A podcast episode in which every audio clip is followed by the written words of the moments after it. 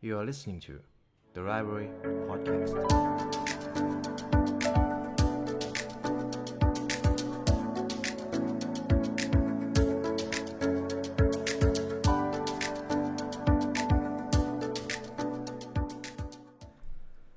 จะทำอย่างไรถึงจะประสบความสำเร็จโดยไม่ทิ้งสิ่งที่มีค่าไว้เบื้องหลัง สวัสดีคุณผู้ฟังกันอีกครั้งนะครับ ผมยินดีต้อนรับเข้าสู่ The Library Podcast ในวันนี้เรามาอยู่กับหนังสือของผู้เขียนซึ่งได้ชื่อว่าทรงอิทธิพลที่สุดคนหนึ่งของศตวรรษที่ 21 ครับ ผู้เขียนคนนี้ชื่อเคลตันเอ็มคริสเตนเซนซึ่งเสียชีวิตไปในเมื่อปี 2020 นี่เองครับ วันนี้เรามาอยู่กับหนังสือ How Will You Measure Your Life ปัญญาวิชาชีวิตครับ ซึ่งหนังสือเล่มนี้เนี่ยมันเป็นหนังสือสำหรับ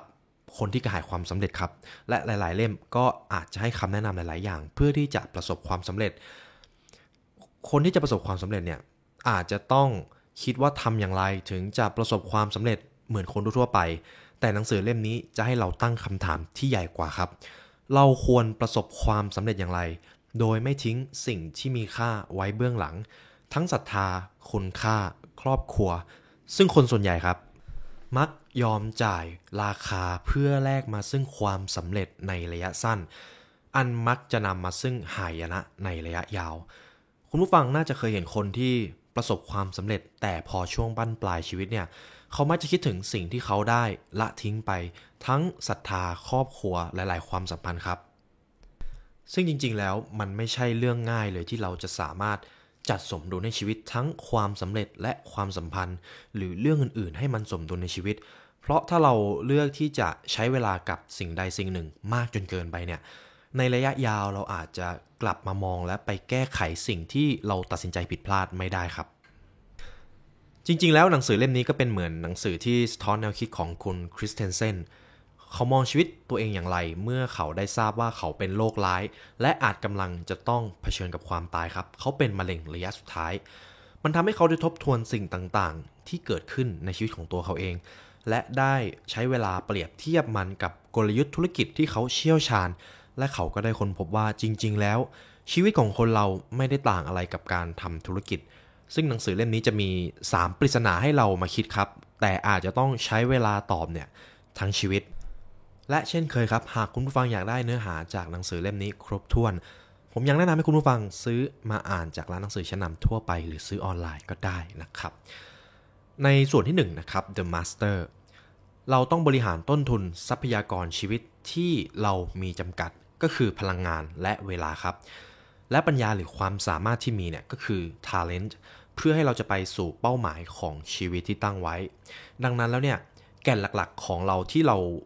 ให้ความสำคัญมากๆก็จะเป็นพลังงานเวลาและก็ความสามารถ นอกจากเคลตันเนี่ยจะเก่งด้านทฤษฎีแล้ว สิ่งที่เขานำมาปฏิบัติเขาก็ยังทำได้อย่างยอดเยี่ยมครับ เพราะก่อนที่เคลย์ตันคริสเตนเซนเนี่ยจะมาเป็นอาจารย์ที่ฮาร์วาร์ดเขาเคยสร้างธุรกิจของตัวเองจนเข้าตลาดหลักทรัพย์มาแล้ว ส่วนในแง่มุมมองของการใช้ชีวิตเนี่ยเขาเป็นชายหนุ่มวัยใกล้ 70 ปี เขาเคยผ่านประสบการณ์ร้ายๆจากโรคมะเร็งมาก่อนครับ หากจะมีใครสักคนที่จะถ่ายทอดประสบการณ์ เพื่อเป็นแนวทางการใช้ชีวิต และการทำงานได้ดีที่สุด ผมเชื่อว่าเคลตันคริสเตนเซนคือบุคคลผู้นั้นครับ ซึ่งในหนังสือเล่มนี้คุณเคลตันเนี่ยเขาได้ตั้งคำถาม 3 ข้อเกี่ยวกับความสุขของชีวิต ให้เราได้กลับมาทบทวน แม้คำถามของเขาเนี่ยจะเรียบง่าย แต่สำหรับบางคนหรือตัวผมด้วยเนี่ยพอผมได้อ่านเนี่ยจริง ๆ แล้วคำตอบเนี่ยมันไม่สามารถหาได้ในทันทีครับ บางทีมันอาจจะต้องใช้ทั้งชีวิตเพื่อที่จะหาคำตอบกับคำถามที่เขาได้ถามเรา ในบทนี้ผมก็จะสรุปสิ่งที่เป็นเนื้อหาสำคัญจากหนังสือมานะครับ แต่คำตอบนี้ผม ไม่อาจจะตอบได้คุณผู้ฟังต้องนำไปทบทวนดูเอง ทั้ง 3คำถามจะมีคำถามที่ 1 ครับ เราจะแน่ใจได้อย่างไรว่า เราจะมีความสุขกับหน้าที่การงานคำถามที่ 2 ครับ เราจะแน่ใจได้อย่างไรว่า ความสัมพันธ์กับคู่ครองครอบครัว และเพื่อนสนิทจะสร้างความสุขให้เราได้ตลอดชีวิต และคำถามที่ 3 ครับ เราจะแน่ใจได้อย่างไรว่าเราจะไม่เผลอทำผิด จนต้องจบชีวิตลงในคุก ซึ่งคำถามทั้ง 3คำถามที่ผมถามมาเนี่ย มันจะส่งผลกับแนวทางการใช้ชีวิตและการทำงาน เราจะมาไล่เรียงกันไปทีละข้อนะครับคำถามที่ 1 ครับ เราจะแน่ใจได้อย่างไรว่าเราจะมีความสุขกับหน้าที่การงานทุกครั้งที่ได้เงินเดือนเพิ่มขึ้น เราจะรู้สึกดีและมีความสุขหรือไม่ครับ อันนี้คุณผู้ฟังลองทบทวนดูนะครับว่าเรา จะมีความสุขกับหน้าที่การงานได้ตลอดไปหรือเปล่า คุณผู้ฟังหลายคนก็อาจจะตอบว่าดีนะ หรือว่ารู้สึกดีกับงานมากๆเลย แต่ความสุขที่เรามีนั้นมันมาจากหน้าที่การงานหรือเงินที่เพิ่มขึ้นกันแน่ครับ คุณเคลตันเขาเขียนเตือนไว้ว่าความจริงแล้ว เงินไม่ใช่แรงจูงใจสูงสุดในการทำงาน หรือแม้แต่ชื่อเสียงอำนาจก็ไม่ใช่ครับ แต่จริงๆมันคือ แรงผลักดันให้เราทำงานอย่างมีความสุขนั้น เกิดจากโอกาสในการเรียนรู้ครับ ความท้าทายของงาน การทำเพื่อคนอื่น และการยอมรับจากผู้คนรอบข้าง ผมมีโอกาสได้ฟังเรื่องราวของคุณไซมอน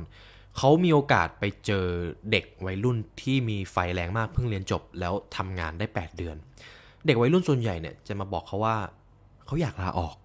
เด็กวัยรุ่นคนนั้นอยากลาออกครับทั้งๆที่เขาทำงานมาแล้ว 8 เดือน เพราะเขารู้สึกว่าเขาไม่สามารถสร้าง Impact อะไรให้กับงานที่เขาทำได้เลย เขาไม่รู้ว่างานที่เขาทำเนี่ยมันส่งผลกระทบอะไรกับโลกหรือเปล่า ซึ่งจริง ๆ ผมก็มีความเคยมีความรู้สึกแบบนั้นนะครับ แต่สิ่งที่คุณไซมอนเขาตอบมาเนี่ยมันมันเป็นแรงบันดาลใจที่ดีมาก คุณไซมอนเขาบอกนักศึกษาวัยรุ่นคนนั้นว่า ความรักในการทำงาน ความสุขจากการทำงานเนี่ยอาจจะไม่ได้ขึ้นอยู่กับงานที่เราทำจริงๆ เราไม่จำเป็นที่จะต้องเปลี่ยนงานบ่อยๆ เมื่อที่เมื่อไหร่ที่เรารู้สึกว่างานนั้นมันเราทำแล้วมันมีความสุขเนี่ย จริง ๆ แล้วมันอาจจะขึ้นอยู่กับว่า เราทุ่มเทกับมันมากพอหรือเปล่า หลาย ๆ ครั้งครับ พอเราทุ่มแรงทุ่มเทกับงานเนี่ย เรารู้สึกว่า เอ้ย เรารักงานนี้มากขึ้น แต่เมื่อไหร่ก็ตามที่เราไม่ได้ทำงานนั้นอย่างเต็มที่ เราทำด้วยความรู้สึกเคลือบแคลงใจเนี่ย เราจะไม่มีทางรักงานที่ทำเราจะไม่มีทางพูดว่า I love my job ครับ ซึ่งเป็น เป็นบทความที่คุณไซมอนเนี่ยเขาได้ทำไว้แล้วมันน่าสนใจจริง ๆ ทีนี้เรามาดูกันครับ คุณผู้ฟังคงเคยเห็นคนที่ทำงานเพื่อคนอื่น หรือเพื่อส่วนรวม คนเหล่านี้แม้จะได้รับค่าตอบแทนอาจจะไม่ได้สูงมาก แต่สิ่งหนึ่งที่พวกเขามีมากกว่าใครก็คือความสุขนั่นเองครับ นอกจากเรื่องเงินจะเป็นสิ่งที่เคลย์ตันเตือนเอาไว้ เขายังพูดถึงเป้าหมายในการใช้ชีวิตด้วยครับถ้าเราใช้ชีวิตโดยสนใจแค่ผลลัพธ์ที่อยู่ตรงหน้า เช่น อาจจะทุ่มเทเวลาและพละกำลังเพื่อทำงานอย่างหนักทำงานแบบ hard work คุณผู้ฟังอาจจะได้รับค่าตอบแทนที่ดี หรือได้เลื่อนตำแหน่งเร็วขึ้น แต่ในระยะยาวแล้ว เราไม่รู้เลยว่ามันคุ้มหรือเปล่า เพราะเราอาจจะหมดเวลาและพละกำลังไปกับงาน จนละเลยครอบครัวความสัมพันธ์เพื่อนฝูงครับ สุดท้ายเราก็จะกลายเป็นเหมือนเพื่อนๆหลายคนของคุณเคลตันที่ประสบความสำเร็จในหน้าที่การงาน แต่กลับต้องทนทุกข์กับความล้มเหลวของครอบครัวครับ เคลตันบอกว่าถ้าเรามักจะหาเป้าหมายชีวิต แล้วมันไม่เจอเนี่ยได้แต่ใช้ชีวิตและทำงานไปเรื่อยๆ แต่เมื่อเราหาเป้าหมายนั้นเจอเนี่ยมันจะเหมือนกับการกำหนดทิศทางชีวิตให้ตัวเราเองครับ เรามาถึงคำถามข้อที่ 2 กันครับ เราจะแน่ใจได้อย่างไรว่าความสัมพันธ์กับคู่ครองครอบครัวเนี่ยหรือเพื่อนสนิทจะสร้างความสุขให้เราไม่รู้จบ เมื่อคุณผู้ฟังเริ่มรู้เป้าหมายในชีวิต และรู้ลำดับความสำคัญของเป้าหมายระยะสั้น กับเป้าหมายระยะยาวแล้วเนี่ยเราอาจจะรู้จักวิธีหาสมดุลของทรัพยากรอย่างเวลาและ energy นะครับพละกำลังและก็สติปัญญา เพื่อสร้างความสัมพันธ์อันดีกับคู่ครองหรือความสัมพันธ์อื่น ๆ เพราะว่าครอบครัวครับจะช่วยเติมพลังในการทำงานให้กับคุณผู้ฟัง คู่ครองที่ดีจะช่วยสร้างความสุขในชีวิตให้กับเราครับ หรือเพื่อนสนิทจะมอบน้ำใจให้กับเรา ราะว่าพวกเขาเหล่านี้พร้อมสนับสนุนการงานของเราโดยไม่เรียกร้องอะไรตอบแทน แต่นั่นก็ไม่ได้หมายความว่าเราจะสามารถละเลยที่จะมอบเวลาให้กับพวกเขา ซึ่งเป็นสิ่งที่สำคัญที่สุดที่จะรักความรักษาความสัมพันธ์อันดีกับทุกคนรอบตัวก็คือ ความสม่ำเสมอและความใส่ใจครับ ผมอยากลองให้คุณผู้ฟังเนี่ยลองจินตนาการเรื่องราวที่ผมจะพูดดูนะครับ มีชายหนุ่มคนหนึ่งครับเพิ่งได้รับข่าวดีจากบริษัท ในที่สุดเขาก็ได้เลื่อนตำแหน่งเป็นผู้จัดการหลังจากทุ่มเททำงานหนักมาเป็นแรมปีครับ แต่ก่อนกลับบ้านวันนั้นเนี่ยเขาได้ตัดสินใจซื้อของขวัญชิ้นหนึ่งให้กับภรรยา เพื่อแทนคำขอบคุณที่เธอช่วยดูแลเขาเป็นอย่างดีตลอดมาครับ เมื่อพอเขากลับถึงบ้านเนี่ย เธอก็ช่วยดูแลเขาเป็นพิเศษ เขาก็มอบของขวัญนั้นให้เธอครับ แต่แทนที่เธอจะดีใจหรือยินดีไปกับเขา เธออารมณ์เสียครับ เธอบอกว่า เธอมีปัญหาเรื่องลูกๆ อยากจะปรึกษาเขามากๆ แต่เขาก็มัวแต่ทำงานจนไม่สนใจเธอเลย เธอไม่ได้ต้องการของขวัญพิเศษหรือคำขอบคุณอะไรเลยสักนิดเดียว สิ่งที่เธอต้องการมากที่สุดคือเวลาครับ เวลาที่เธอได้ปรึกษาเรื่องปัญหาครอบครัวกับสามี และหน้าที่ของการเลี้ยงลูกก็เช่นกันครับ เราไม่สามารถฝากหน้าที่นี้ไว้กับพี่เลี้ยงหรือคนอื่นๆ ได้เลยซึ่งหน้าที่การเลี้ยงลูกเนี่ยจริงๆแล้วมันอาจจะดูเหมือนไม่มีอะไรใช่ไหมครับ แต่เราไม่สามารถฝากหน้าที่นี้ไว้กับใครได้เลย ต่อให้หน้าที่นี้มันจะดู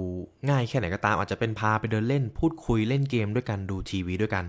แต่หน้าที่นี้ไม่มีใครสามารถทำแทนได้จริง ๆ ครับ เราไม่สามารถฝากไว้ให้ใครทำได้เลย แล้วเราค่อยกลับมาให้เวลากับลูกแค่ช่วงวันหยุดเนี่ยแบบนั้นก็ไม่ได้ครับ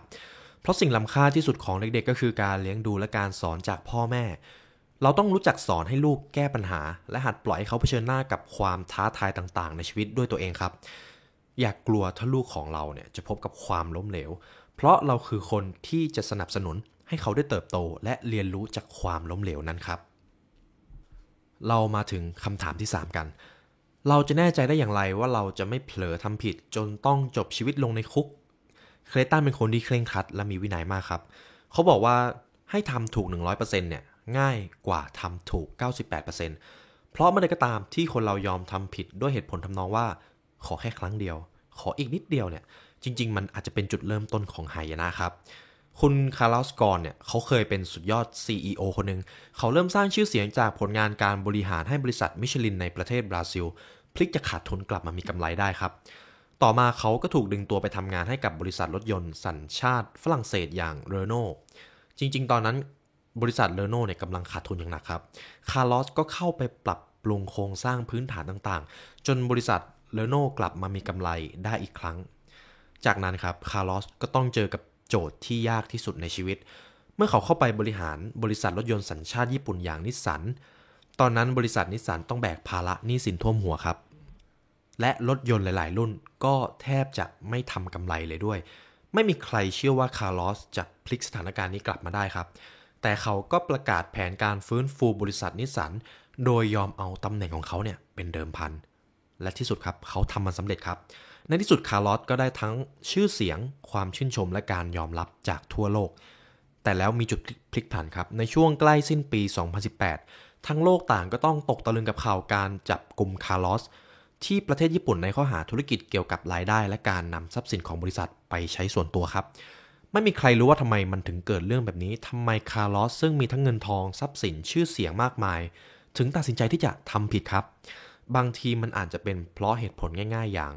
ขอแค่นิดเดียวขอแค่ครั้งเดียว ที่ดึงคาร์ลอสไปสู่เส้นทางของไหยนะก็เป็นได้ และจริงๆแล้ว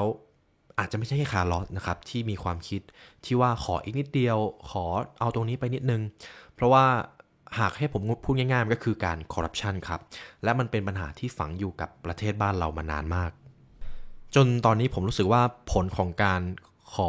โกงอีกแค่นิดเดียวขอคอร์รัปชันอีกแค่นิดเดียวเนี่ยมันเริ่มส่งผลให้เกิดผลกระทบในวงกวงกว้างกับประเทศเราครับ ในส่วนที่ 2 ของหนังสือเล่มนี้ครับ Wisdom ปัญญา หัวข้อแรกนะครับ Age of Disruption ในยุคที่เทคโนโลยีเนี่ยมีการเปลี่ยนแปลงเร็วมากๆ ในโลกยุคนี้นะครับ และที่สำคัญคือมาพร้อมกับผู้คนหน้าใหม่ ผู้เล่นหน้าใหม่ ที่พร้อมจะเข้ามาทำลายล้างธุรกิจเดิมๆ ธุรกิจที่ไม่ได้มีการพัฒนาไปไหน และเรื่องนี้ไม่ใช่เรื่องใหม่ครับ มันเป็นเหตุการณ์ที่เกิดขึ้นมาตั้งแต่สมัยสามก๊กแล้วครับ เราต้องดำเนินชีวิตด้วยความไม่ประมาท และเตรียมตัวให้พร้อมกับการเปลี่ยนแปลงอยู่เสมอ Do what you love ครับ การได้ทำงานในสิ่งที่เรารัก มันถือเป็นความสุขอย่างหนึ่งในชีวิตดังที่สตีฟ จ็อบส์ได้เคยพูดไว้ เงินอาจจะไม่ใช่แรงจูงใจที่สุดในชีวิตครับ หากแต่เป็นโอกาสที่จะได้เรียนรู้ความท้าทายใหม่ ๆ การได้ทำเพื่อคนอื่น และผู้อื่นชื่นชมผลงานของเราครับ ดังนั้นการได้ทำงานที่มีคุณค่าและมีความหมายมากกว่าเงินตาเนี่ยจะทำให้เรามีความสุขมากกว่า หากเราอยากจะมีความสุขในระยะยาวเนี่ยความสำเร็จในระยะสั้นอาจจะไม่ตอบโจทย์ในชีวิตเราครับ ความสุขในระยะยาวก็อาจจะเป็นการใช้เวลากับครอบครัวให้มากขึ้น เพราะถ้าเราละเลยจนถึงจุดหนึ่งที่ความสัมพันธ์เนี่ยมันย่ำแย่มากๆ เราจะกลับไปแก้เนี่ยมันเป็นอะไรที่ยากมากๆนะครับ การให้เวลากับครอบครัวเป็นการลงทุนระยะยาวที่เราจะละเลยไม่ได้เลย และยึดมั่นในคุณธรรมครับ แม้จะทำความดีมาร้อยครั้ง แต่ถ้าเราพลาดพลั้งทำชั่วเพียงครั้งเดียวเนี่ยก็อาจจะทำให้ชีวิตต้องพบจุดจบอย่างที่เราเองก็ไม่เข้าใจว่าเราทำดีมาร้อยครั้ง แต่เราทำผิดครั้งเดียวทำไมเราถึงโดนได้ขนาดนี้นะครับ และน่าจะเป็นสถานการณ์ที่ใครหลาย ๆ คนต้องเคยพบเจอ ราะว่าผมเองก็เคยพบเจอนะครับ ผู้บริหารที่ยิ่งใหญ่เนี่ยเขาจะมีความ humility ครับ มีความอ่อนน้อมถ่อมตน และยินดีที่จะเรียนรู้สิ่งใหม่ๆอยู่เสมอ เพราะเขามีโค้ด mindset ครับ ซึ่งคุณเคลตันเนี่ยเขาได้แนะนำถึงหากเราอยากสร้างความเป็น leadership ความเป็นผู้นำเนี่ยคุณเคลตันเขาให้แนวคิดหลักๆ มา 4 อย่างที่ผมมองว่าน่าสนใจมากครับ อย่างแรกก็คือความปรารถนาเป้าหมายในชีวิตของเราเนี่ยมันคืออะไรครับ ผมเป็นคนหนึ่งที่เชื่อว่าเป้าหมายในชีวิตเนี่ยในการที่เรามีเป้าหมายเนี่ยมันเป็นอะไรที่สำคัญมาก มันจะเปลี่ยนกิจวัตรประจำวันของเรา มันจะเปลี่ยนรูทีนของเราไปทั้งหมดเลยครับ ถ้าเรามีเป้าหมายที่ชัดเจนมากพอ ถ้าเราใช้เวลาในการค้นหาจุดหมายหรือความปรารถนาในชีวิต เมื่อเรามองย้อนกลับมาครับ เราจะพบว่านี่เป็นวิชาที่สำคัญที่สุดในชีวิต มันก็คือวิชาค้นพบตัวเองครับ หากปราศปราศจากเป้าหมายชีวิตของมนุษย์ ก็ย่อมว่างเปล่า แนวคิดที่ 2 ครับ การตัดสินใจว่าจะจัดสรรเวลา energy ปัญญาของเราไปกับสิ่งใดเนี่ย มันคือหัวใจสูงสุดของกลยุทธ์การใช้ชีวิตครับ หากให้ผมอธิบายถึงมุมมองผมเนี่ยก็คือการ prioritize ทุกอย่างในชีวิต จัดลำดับความสำคัญให้มันครับ หนังสือที่ผมชอบมากๆในเรื่องของการจัดลำดับความสำคัญเนี่ยก็คือกินกบตัวนั้นซะ เพราะว่าเขาบอกถึงว่าหากเราจะจัดลำดับความสำคัญสิ่งต่างๆ ในชีวิตเนี่ย เพียงเราแค่แยกระหว่างความสำคัญกับความเร่งด่วนให้มันชัดเจนเนี่ยเราก็จะรู้ได้ว่าเราควรจัดการกับสิ่งไหนเมื่อไหร่ครับ หากให้ผมพูดคร่าวๆก็คือ ให้จัดการกับสิ่งที่มันสำคัญแต่ไม่เร่งด่วนก่อน เพราะว่าสิ่งที่สำคัญแต่เร่งด่วนเนี่ยคือเราไม่ต้องไปคิดแล้วครับ คือเราต้องทำแล้วใช่ไหมครับ แต่ถ้าเราสามารถจัดการสิ่งที่มันสำคัญ แต่ไม่เร่งด่วนได้มากเท่าไหร่เนี่ยไอ้เรื่องที่มันสำคัญและไม่เร่งด่วนในชีวิตมันจะมีน้อยเท่านั้นครับ เราจะมีเวลาวางแผนกับสิ่งที่มันสำคัญได้มากขึ้น ส่วนสิ่งที่ไม่สำคัญแต่เร่งด่วนเนี่ยก็อาจจะเป็นเรื่องที่เราคิดว่าซีรีส์ตอนนี้ออกแล้วต้องไปดูแล้ว อยากจะดูตอนใหม่ๆ เดี๋ยวจะตามไม่ทันโลกอะไรประมาณนี้นะครับส่วนเรื่องที่ไม่สำคัญและไม่เร่งด่วนเนี่ยผมรู้ว่าคุณผู้ฟังน่าจะคิดออกว่ามันคืออะไรในชีวิตบ้าง ก็อาจจะพยายามทำให้มันน้อยลงนะครับ แนวคิดที่3ครับเราต้องค้นให้พบว่าจะยืนหยัดเพื่อหลักการไหนแล้วขีดเส้นให้ชัดลงไป ว่านี่คือเขตปลอดภัยในชีวิต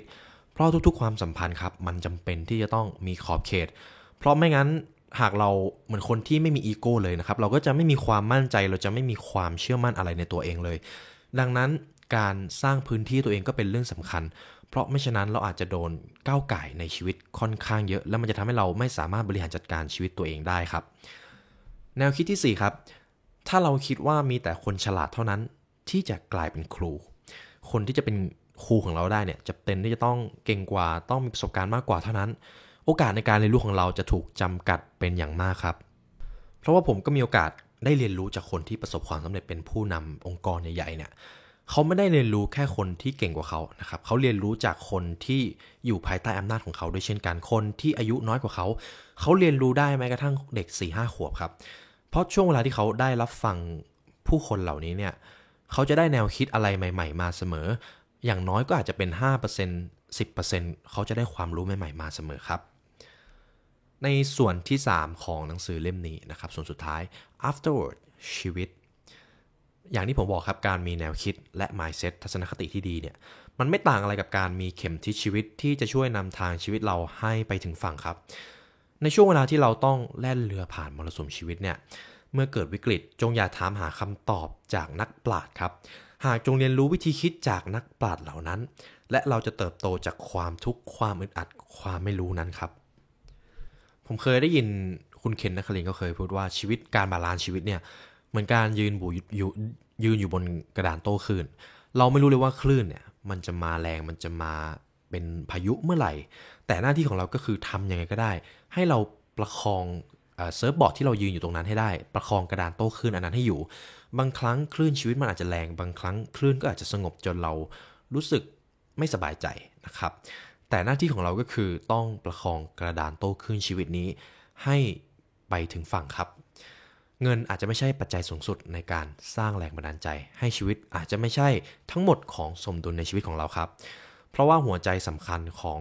การใช้ชีวิตมันคือการวางเป้าหมายที่ใหญ่ แล้วตอบให้ได้ว่าเราจะไปถึงเป้าหมายนั้นได้อย่างไรครับ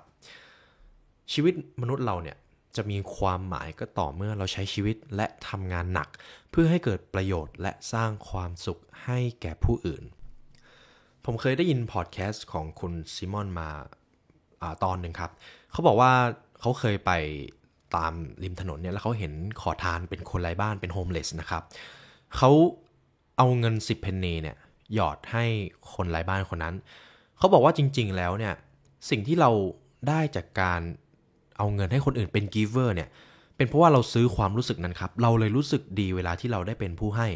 ความรู้สึกดีจากการให้เนี่ยเราซื้อมันมาครับ เวลาเราให้ใครเนี่ยเราซื้อความรู้สึกนั้นคืนมา ฉะนั้นแล้วเวลาเราเป็นผู้ให้เราไม่ได้ให้อย่างเดียวครับ แต่เราได้รับอะไรบางอย่างที่มันคุ้มค่ามาด้วย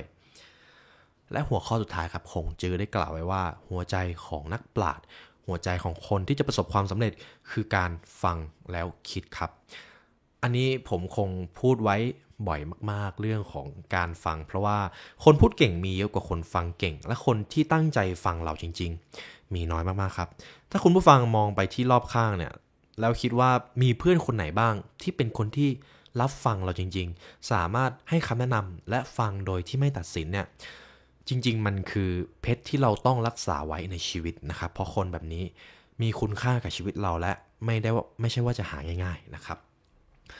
สรุปสุดท้ายก่อนผมจะวางหนังสือ How Will You Measure Your Life จะบอกว่าเนื้อหาในหนังสือเล่มนี้เนี่ยจะเป็นการตั้งคำถามเชิงปรัชญาของ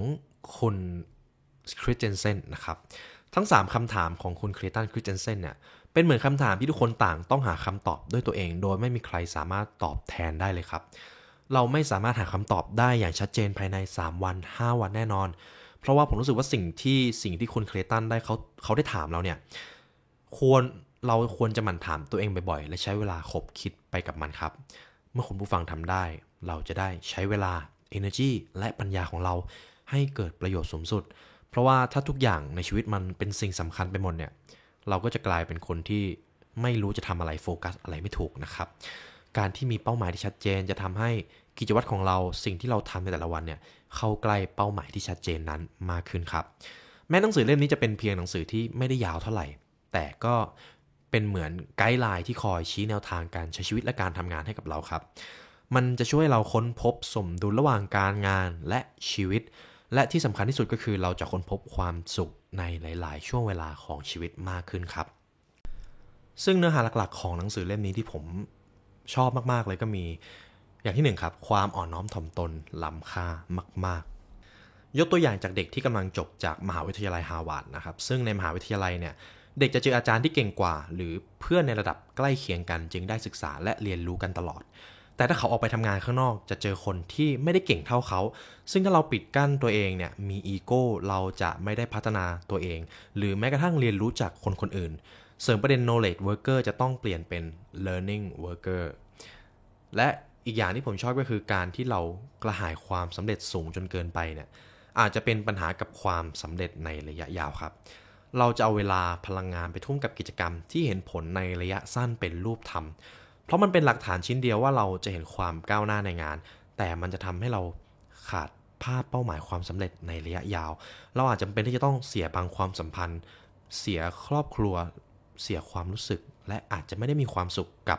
สิ่งที่เราประสบความสำเร็จในสิ่งที่เราทุ่มแรงทุ่มเวลากับมันมาครับ ดังนั้นการ balance ความสัมพันธ์ balance ชีวิตในหลาย ๆ ด้านเนี่ยมันก็เป็นสิ่งที่ทำได้ยากครับ บอกตรงๆ แต่เราต้องทำให้ได้ครับ และตลอดระยะเวลาที่ผ่านมา ตัวเราและความสำเร็จของเรานั้น ส่งผลต่อคนอื่นมากน้อยเพียงใด นี่คือสิ่งสำคัญที่เราควรกลับมาคิดว่า งานที่เราทำสิ่งที่เรา ลงแรงลงเวลาไปเนี่ย มันส่งกระทบ